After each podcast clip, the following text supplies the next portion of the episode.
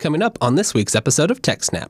Malware that lives in your browser, GitHub Enterprise's SQL Square, Dan's mail server war story, a righteous roundup, your feedback, and so much more on this week's episode of TechSnap.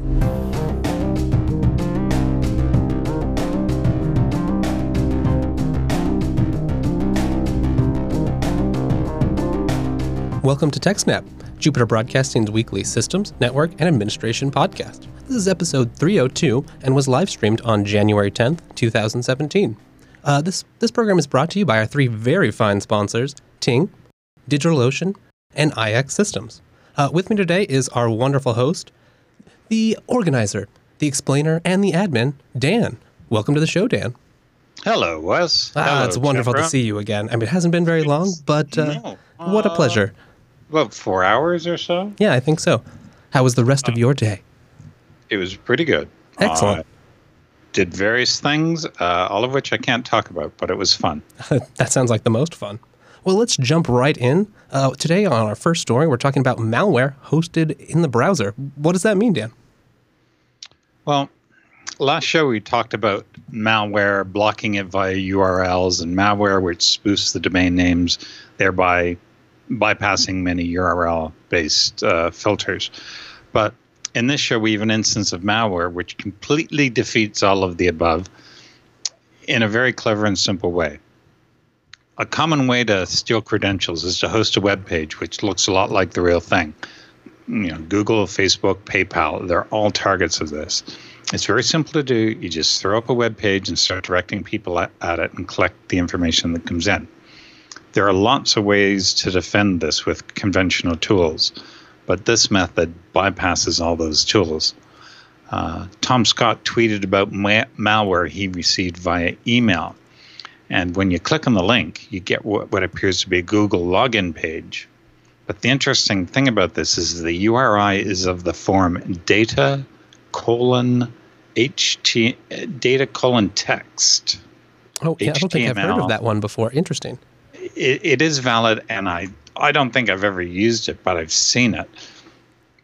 And then it puts some information in there that looks like a URL, a whole bunch of spaces, and then way off at the at the right hand side, they show a source for JavaScript. And it's that JavaScript that pulls in the web page, which isn't really a web page. It's all just in, in your uh, in your browser. So by clicking this link, suddenly you've started to execute JavaScript that was just pulled in right from the URL. Right. And that's displaying the web page, and that's what you log into, and it'll send your credentials away to someone. Um, now, I thought this was brand new, but it turns out that it's actually fairly common. It's been used often to fish Google or PayPal, uh, and it's been around since at least a year. Um, Matt Hughes reported that Android actually tries to autofill his Google account credentials when he goes to that URI. Oh, wow. Okay. Interesting. It- it's it's fooling password managers and stuff like that.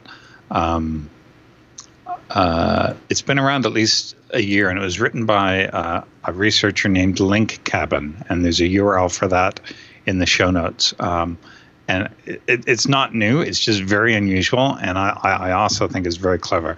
And try to explain to technical novices that no, you don't log in here, and this is why. Um, Yeah, that's a big conversation. That like you have to have a kind of understanding of the technical architecture of the system you're using, which uh, most people are using it because they don't have those things.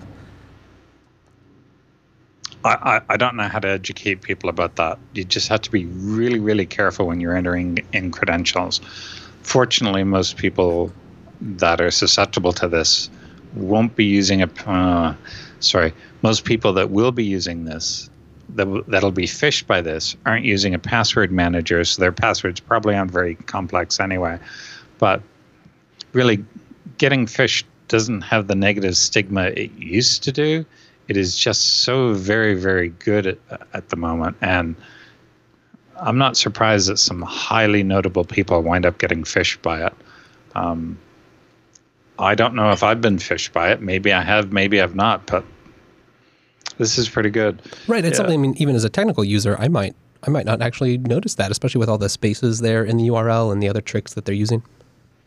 The, the trick to it is to look very carefully at, at the expanded. Um, if you right click in the image, say copy address, and then copy and paste that into your browser, you can actually see uh, a great deal of detail on the URI, and you can actually see where how they're doing this, and it makes much more sense when you look at the at the large uh, image and scroll left and right and see how they're doing it. Um, I don't know how they're going to avoid this one. Yeah, no, I don't know. I, I don't either. It may be something where you you know we have more heuristics built into browsers that can warn you about these things, where the expansion is very different than than the the render text. But even then, it seems like a tricky thing to get right. You just have to look up there, look for the HTTPS, make sure it's the right domain, and just be careful. Don't when you're suddenly presented with a login page, don't just enter in your credentials. Stop, think about it, look at what's gone on, and then proceed. Especially if it's your important accounts, like Google, like um, PayPal, anything like that, where it's very sensitive contents. You, you want to go very slowly. Yeah, exactly. You know, you should be trusted, and it's really easy to just kind of click around on the web. Uh, you know, you said you've clicked a bunch of things, or someone sent you something, but especially if it comes from somewhere that you don't trust, or it's an unusual link. Yeah. yeah. Just uh, spend a few minutes and uh, be sure of your safety. Yeah. Uh, well, th- In, indeed. Uh, well, thank you very much for that explanation, Dan. Uh, before we move on to our next story, let's talk about our first sponsor today, which is IX Systems. IX Systems build beautiful servers, just just the, the most bespoke server that you can imagine for your perfect needs. They use incredible Intel processors. If you if you take your work seriously, if you don't want to, you know, I've had so many so many friends that they've built themselves a nice big ZFS array. They've been tinkering with it, which is a great thing to do. I encourage you to do that. But if you're ready to have an appliance, if you're ready to have have a server that's configured professionally, you don't want to mess with, oh well, I encrypted my disk and I've lost my encrypted I've, I've lost my key, or you know, I set up the array, but I did it wrong, and I used a stripe, and I really wanted redundancy, and now I've lost half my data. If these are not situations that you want to get in, go check out ixsystems.com. Tell them that you've like you found them from us by going to ixsystems.com slash techsnap. They're always doing cool stuff over here on their blog. Uh, they've got a rundown, the top 10 articles in 2016. Gives you a nice flavor of all the neat things that IX is doing. Uh, you know, a bunch of stuff about FreeNAS. FreeNAS is a wonderful platform. It's perfect if you need a NAS for home, you need a NAS for your small office. And they've also packed in a ton of stuff. You know, you can have this one server running in your house. You can do every, you know, it can do pretty much everything. You can run your own, it can run dnsmasq, it can run a VPN client for you. Plus, it can securely, efficiently manage your storage. They're very involved in the OpenZFS project. They work upstream with the community. They work on, well, what's now called TrueOS. So they're truly a company that cares about the open source community. Their business model is based on open source. Check them out today, ixsystems.com slash techsnap. All right, Dan. So we've got our next story up here. It looks like there is a SQL injection attack on GitHub Enterprise. Yes, there is. Uh, and it's been fixed. Uh, it's been fixed after the author of this blog post uh, did the responsible thing. They did the research, they did it in a safe way, and then they told GitHub about it. And they took the bug bounty. We'll, we'll get to that at the end. Um, so the story involves responsible research and disclosure by Orange C. Uh, sorry, wait, Ty. Yeah, we've got his name. I'm pronouncing it wrong. Sorry. GitHub Enterprise is the on-premises version of GitHub.com, where you can deploy a whole GitHub GitHub service in your private network for business. I've used it at work before. Yeah, it's a it's like a full GitHub stack that you can integrate with. Yep. It does OAuth. It does everything. I've seen I've seen this in commercial settings. Um, you can get a 45 day free trial, and you can download the VM from enterprisegithub.com. So this guy decided to have a look and downloaded it, configured it, and observations began. Um, it was first noticed, that GitHub is using a custom library to obfuscate their code. So if you search for rubyconcealer.so on Google, you'll find uh, a snippet and a gist. And in there, it shows you how to de obfuscate the code. So the first two days are getting the VM running. days three to five are learning uh, Rails by code reviewing because GitHub Enterprise is written with Ruby on Rails. That's right. And on day six, an SQL injection was found. Now, after the injection is found, they do some tests, they do a simple reproduction, uh, proof of concept to make sure that it works. And now we'll talk about the uh, timeline of the responsible disclosure. It was on January 26th that they reported the vulnerability to GitHub via HackerOne. Uh, they provide more vulnerability detail. GitHub validated that the issue existed, and GitHub response to the fix will be included with the next release of GitHub. GitHub said, "Okay, thank you for this. Here's your five thousand dollar reward." Five thousand dollars. That's not bad for for six no, that's really not. That's very good. Um, he asked for permission to write a blog post. GitHub said sure, and we have it all right here. So, if you're running GitHub Enterprise, uh, version 2.85 has the fix, and it was released two days ago, five days ago. It was released five days ago. So I'm sure everyone is patched by now. Yeah, I would hope so. Um, it, it's nice to see GitHub doing the right thing and you know accepting these kinds of things, promoting the bug bounty program, jumping on it and releasing a fix as soon as they can. And I mean, I imagine that you know it's it's less bad than if the public GitHub infrastructure had had something like this, but it's never good. Especially you know, there's a lot of places that depend on GitHub. That's where you know maybe you're you're trying to make signed commits there. That's where the source Mm-hmm. of truth for the things that end up on your production servers are. it Could be a big deal if uh, you know someone can squirrel in there and mess with your production code.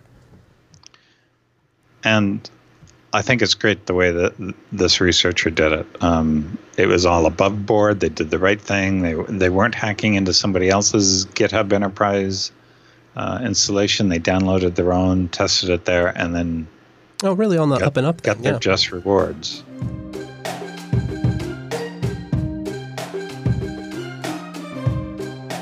All right. Well, here on TechSnap, we always love it when uh, viewers write in, give us feedback, tell us how we're doing a bad job, a good job, or just uh, have something interesting to share with the audience. So today we've got a feedback item. It starts, "Hello, Chris, Alan, and Chris." These are t- addressing the old host, but uh, we'll jump in here, and I think we can answer. We can we can read this just fine. If you'd like to continue and uh, show us this exciting feedback. I will.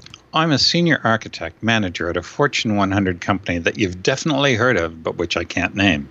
And earlier this year, I was looking to add a couple of seasoned sysadmins to my team. One of my favorite interview questions is How do you stay current on industry news, patches, security, products, etc.? Because I've always found that one of the best indicators of technical passion, which almost always maps direct to creativity and success here. Usually I hear Slashdot or ARS, which are decent answers, but not standouts. So I was floored when one guy said, a couple of podcasts like TechSnap, BSD Now, and the Linux Action Show from Jupe, I actually cut him off there to save him the trouble of going into detail. And instead, we spent the next 15 minutes talking about our favorite episodes and the nearly unlimited tips we've picked up from you guys over the years. He was easily one of the most solid, qualified applicants I've seen in years. And yes, we made him a very solid offer. Unfortunately, right after that, his wife got a can't refuse job offer overseas, and he declined the position and moved. I don't have a question. I just wanted to let you and your audience know the value of your shows from an unusual ang- angle. Jason. Thank you, Jason. That's very kind. Yeah, thank and you. Very, very interesting. I know the people on this network put in a lot of hard work. They like to. It's it's good to hear that those efforts, you know, those those efforts are appreciated. Dan, in your life, uh, in your career, have you ever had a moment, or you had a similar situation where you've interviewed candidates or been on an interview board where it's kind of similar qualities stuck out about them? I can't think of any, but I know that uh, I remember interviewing some people who said that they they they went to various conferences, they did various things, and that's always often an indicator as well. When you're spending your own money to go to a conference, that's a big deal. Yeah, exactly. And it kind of shows that, you know, you're aware of the community, you're participating in it. It's something that you Yep. read in your spare time. Uh, So, speaking of that, let's mention our next sponsor, which is uh, DigitalOcean. DigitalOcean uh, provides virtual virtual private servers, but not just your ordinary virtual private server. They have an all KVM virtualizers. They have SSDs, 10 gigabit Ethernet right into the hypervisor, 40 gigabit even now. DigitalOcean is great. They're a simple cloud hosting provider dedicated to offering the most intuitive and easy way to spin up a cloud server. You know, if you if there's if you're looking for a way to kind of stand out in your next job interview, try DigitalOcean. It's a great place. for Five dollars a month, ten dollars a month. They, they have hourly pricing if you don't need something for a full month. It's a great place to have a server. You can, you know, it's a it's a nice sandbox server to try things out. Learn the software that you think you might be interviewed on. Plus, a lot of people in the industry know about DigitalOcean. It's what they use maybe at work, maybe they use it for their private servers. It can get you a lot of credit. Additionally, DigitalOcean just has a wonderful community. They've really built built a lot of the back of the company on this community. They have they have real editors working to take community submissions, make them better, and then they're available publicly. You know, it's not just something you have to sign up and pay money to see their community documentation. DigitalOcean understands the value that open source community provides. So if you value DigitalOcean, use our promo code. You'll get a $10 credit. It's SnapOcean. So go to digitalocean.com. Tell them tell them that Jupiter Broadcasting sent them SnapOcean. They've got data center locations in New York, San Francisco, Singapore, Amsterdam, London, Toronto, and Frankfurt. That list gets longer every time I read it. Go to DigitalOcean today and check them out. Thank you to DigitalOcean for continuing providing hosting, sponsorship, and just about everything else to the Jupiter Broadcasting Network. So, Dan, I hear you've got a war story here. I do. Before we get into that, I just want to say I did help a friend get set up on DigitalOcean, and Oh, their, really? their their little instance is just running just fine. Bunch of email, bunch of um, uh, Dovecot, and they're going well. They like it. Oh, that's great to hear. I think they have the twenty dollars server. I'm not sure. Anyway, the horror story. Like most sysadmins who play around with this stuff at home, I run my own mail servers. I have a couple of outgoing mail servers here at home. Um, they're named Cliff, and they sit here, and all the servers that need to send mail out to something, that mail goes out into the ether from, from Cliff. Oh, that's great. That's a good Um, name too. I like that. and my laptops and my cell phones uh, do something similar but since they're mobile they have to send to things that are out there on the internet they, they send to uh, a host named claven now um, claven is the one that has has uh, had the problem i decided to change the uh, certificate because the certificate was expiring and I didn't want to continue to use Start uh, SSL. I've had the same conclusion. mm, there have been some interesting things happen recently. So I said, hey, I have my own CA here at home. Why don't I just generate a certificate from that and upload it there? I've been using that for years and it works just fine. And from a strictly security point of view, a private CA is more secure for non public services than a public CA is. Why The do you reason- say that? The reason being, if the CA is compromised, uh, they can issue a certificate for y- for your domain, Sure. whereas the only people that can issue a certificate uh, for my CA is me. So if I secure my CA, all the certificates are secure. Um, Right, and it kind of changes the threat model too. Like a, a, a passerby, unless you're really being targeted, they're not going to attack your CA server, right? But they w- may want to do a public one. Right. So I wind up having my own CA, issue my own certificates, um, push them out to the Claven servers, and everything runs fine on my laptop. I do that on December 31st. Uh, I go to send email on the 4th or the 5th from my cell phone, and it won't go. It just won't go. It says it can't uh, validate the. It can't. It can't validate the certificate of my server. So problem And- signs already. Like, ugh. Yeah, yeah, it can't do it. Okay, well, the solution there is to take the uh, CA certificate, upload it to my cell phone, and say you can trust this certificate. Uh, that works just fine, and it still won't allow me to send email out, even though it, it trusts the certificate, even though it trusts the CA. So someone said, no, no, no, that's not how you do it. You have to put it in a profile and then push that profile I to the phone. see. Interesting. And I said, yeah, I've done this before. Let me do it again. Eventually, I find the new Apple Configurator tool, create a profile, push it to my phone. Still does not work. Uh, so you can go to the next image now. This this first image that you see here is actually what was on my phone to begin with. Then I added a configuration profile that had the the right certs in it, and it still wouldn't work. So a couple of days later, um, on Twitter, someone said, "Well, maybe there's something wrong with your certificate." So I had a look at my certificate. My certificate was an MD5 cert. This is very old. They've been deprecated. Oh, that's right. So what I had to do was go back to my certificate authority, which had been created maybe six or seven years ago, and I use all in house. It works just fine.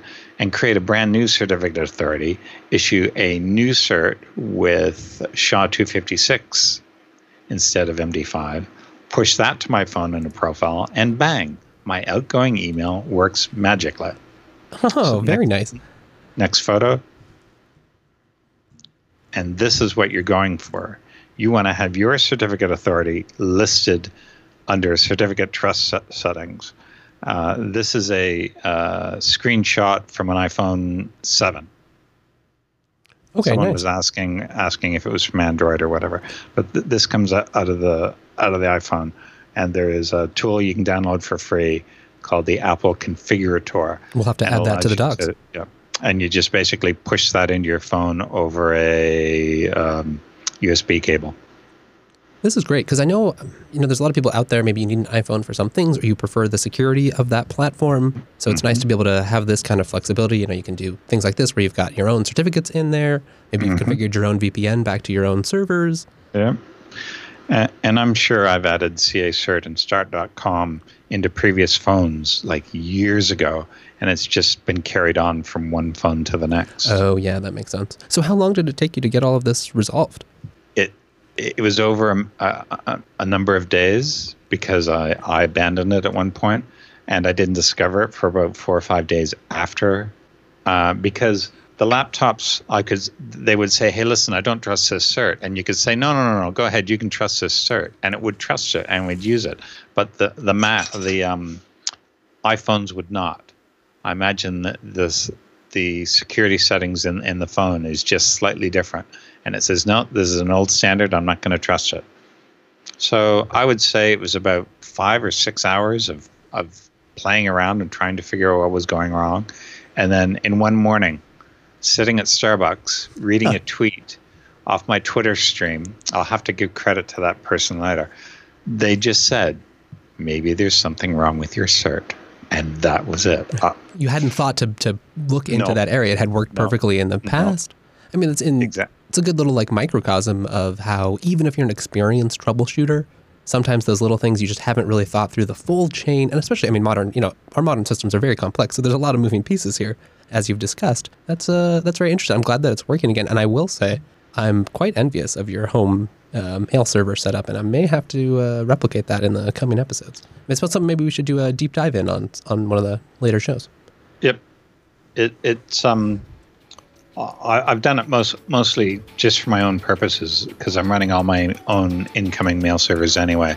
So Oh, I uh, I have the outgoing as well.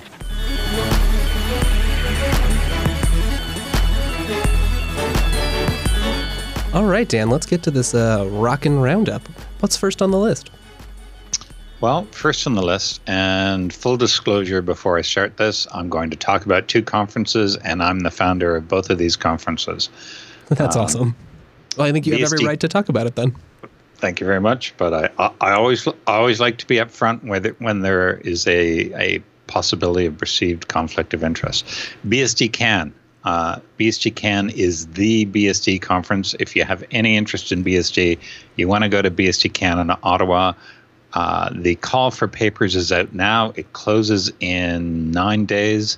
Uh, just follow the URL and submit a paper. You don't have to get very complicated, and it's very straightforward. If you have any questions, you can tweet at me or ask around. Uh, I know we've talked about it a little bit in, in the past on the show, but is there a quick rundown of BSDCan, things you like about it as a conference, uh, things that might stand out to users or viewers who aren't familiar? Um, most BSD con- conferences ha- are, are small in comparison to your traditional open source conferences. Um, you you can go and talk to people who you've only ever heard about, you've only ever read about, you've never met in person, and there's basically the people that you've been looking up to, people you've been taking advice from. You can talk to them and ask some questions and just just have a real conversation. Uh, the conference is designed so that the hallway track is one of the most important parts of the conference. Oh, I love that. There's a half hour between all the talks. You've got plenty of time to get from one talk to the other. They're not very far away, but you've got plenty of time to stop and have a conversation. Um, it's very social, uh, but you're not forced into the social sides if you don't want to be social. Uh, whatever your definition of social is, you can take care of it while you're at BSDCan. Oh, that's great. Well, then uh, everyone should consider uh, putting in call papers, or at least uh, go check it out. You can say hi to Dan. I'll be there. All right. What's uh, there's another call for papers out. What's next? Well, the other conference is PGCon. Uh, it's about three or four weeks before BSDCan, and it's at the same location. It's in Ottawa. Uh, PGCon is a conference for users and developers of um, Postgres. So Postgres just happens to be the world's uh, leading database, and it just happens to be open source. I've been using it for many years. Uh, I wrote the website Freshports using it, and that's how I oh, first that's got awesome. into it. Um, and the PGCon, uh, the Postgres community needed a conference, so I was approached and said, "Hey, listen, you're doing a good job with BSDCan. You want to run uh, uh, Postgres? You want to do conference? one for us? Yeah." And so I said, "Sure." And now it, it's my favorite Postgres conference. Uh, the call for papers for that is also open and it closes in nine days. So if you're using Postgres, uh, go and submit a paper. And if you're not using Post, if you don't want to submit a paper, just come to the conference anyway. It's very similar in nature and feel to uh, so you'll have a great time there. Well, thank you very much for that update. Uh, those will both be two things I'm looking for. I know Postgres has always been uh, my go-to database. Mm. Any anytime I need a SQL database. It's solid. All right, well then uh, let's talk about our final sponsor, and that is Ting. Ting is mobile that makes sense. No no BS mobile service. They've got CDMA, they've got GSM, and most of all, what's important is it's pay for what you use. It just starts with just six dollars a line. Then you pay for what you use. Select how many minutes, how many messages, how much data. You know, some things maybe you're playing with SIP like I am, or, or like uh, Noah has, and all you need is data. I know that's pretty cheap. And the great thing about Ting, they make it super simple to figure that out. Go to their rates page right here, and they've got this beautiful grid. I've used it pretty much all the time. Just click how many you need, fill in the buckets. Let's say you've got three lines, $6 each. That's only $18. There's no add-on charges for voicemail, caller ID, or tethering. Use it. Use your phone like you want. Is it your mobile workstation? Great. Is it the phone that you give to your grandma to contact when you need her? Even better. At six dollars a line, that's something that you can afford. To tell Ting that you heard about them through us, go to techsnap.ting.com. Yeah, it's a great URL. techsnap.ting.com. We love Ting. They're my mobile service provider. There's Noah's mobile service provider, and they're Chris's mobile service provider. So they're just about the closest thing to an official JB mobile service provider as could possibly exist. There's no early termination fees. You pay for what you use. It's mobile that just makes sense. Thank you for sponsoring and visit techsnap.ting.com. All right, Dan, what's next in this Rockin' Roundup? Well, we have a very small and interesting article where the FTC, the Federal Trade Commission, Federal, is it Federal? Yeah, Federal Trade, Trade Commission. Commission. Yeah. The FTC in the U.S. are suing D-Link. Uh oh. What did D-Link do this time?